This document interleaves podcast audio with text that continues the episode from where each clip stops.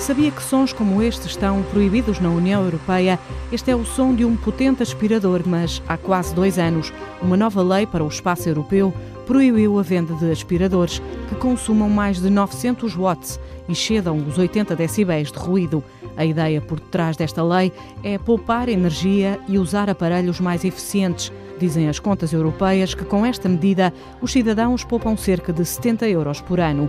Fica a ganhar a carteira e já agora os vizinhos. É que ninguém merece levar com uma aspiração destas.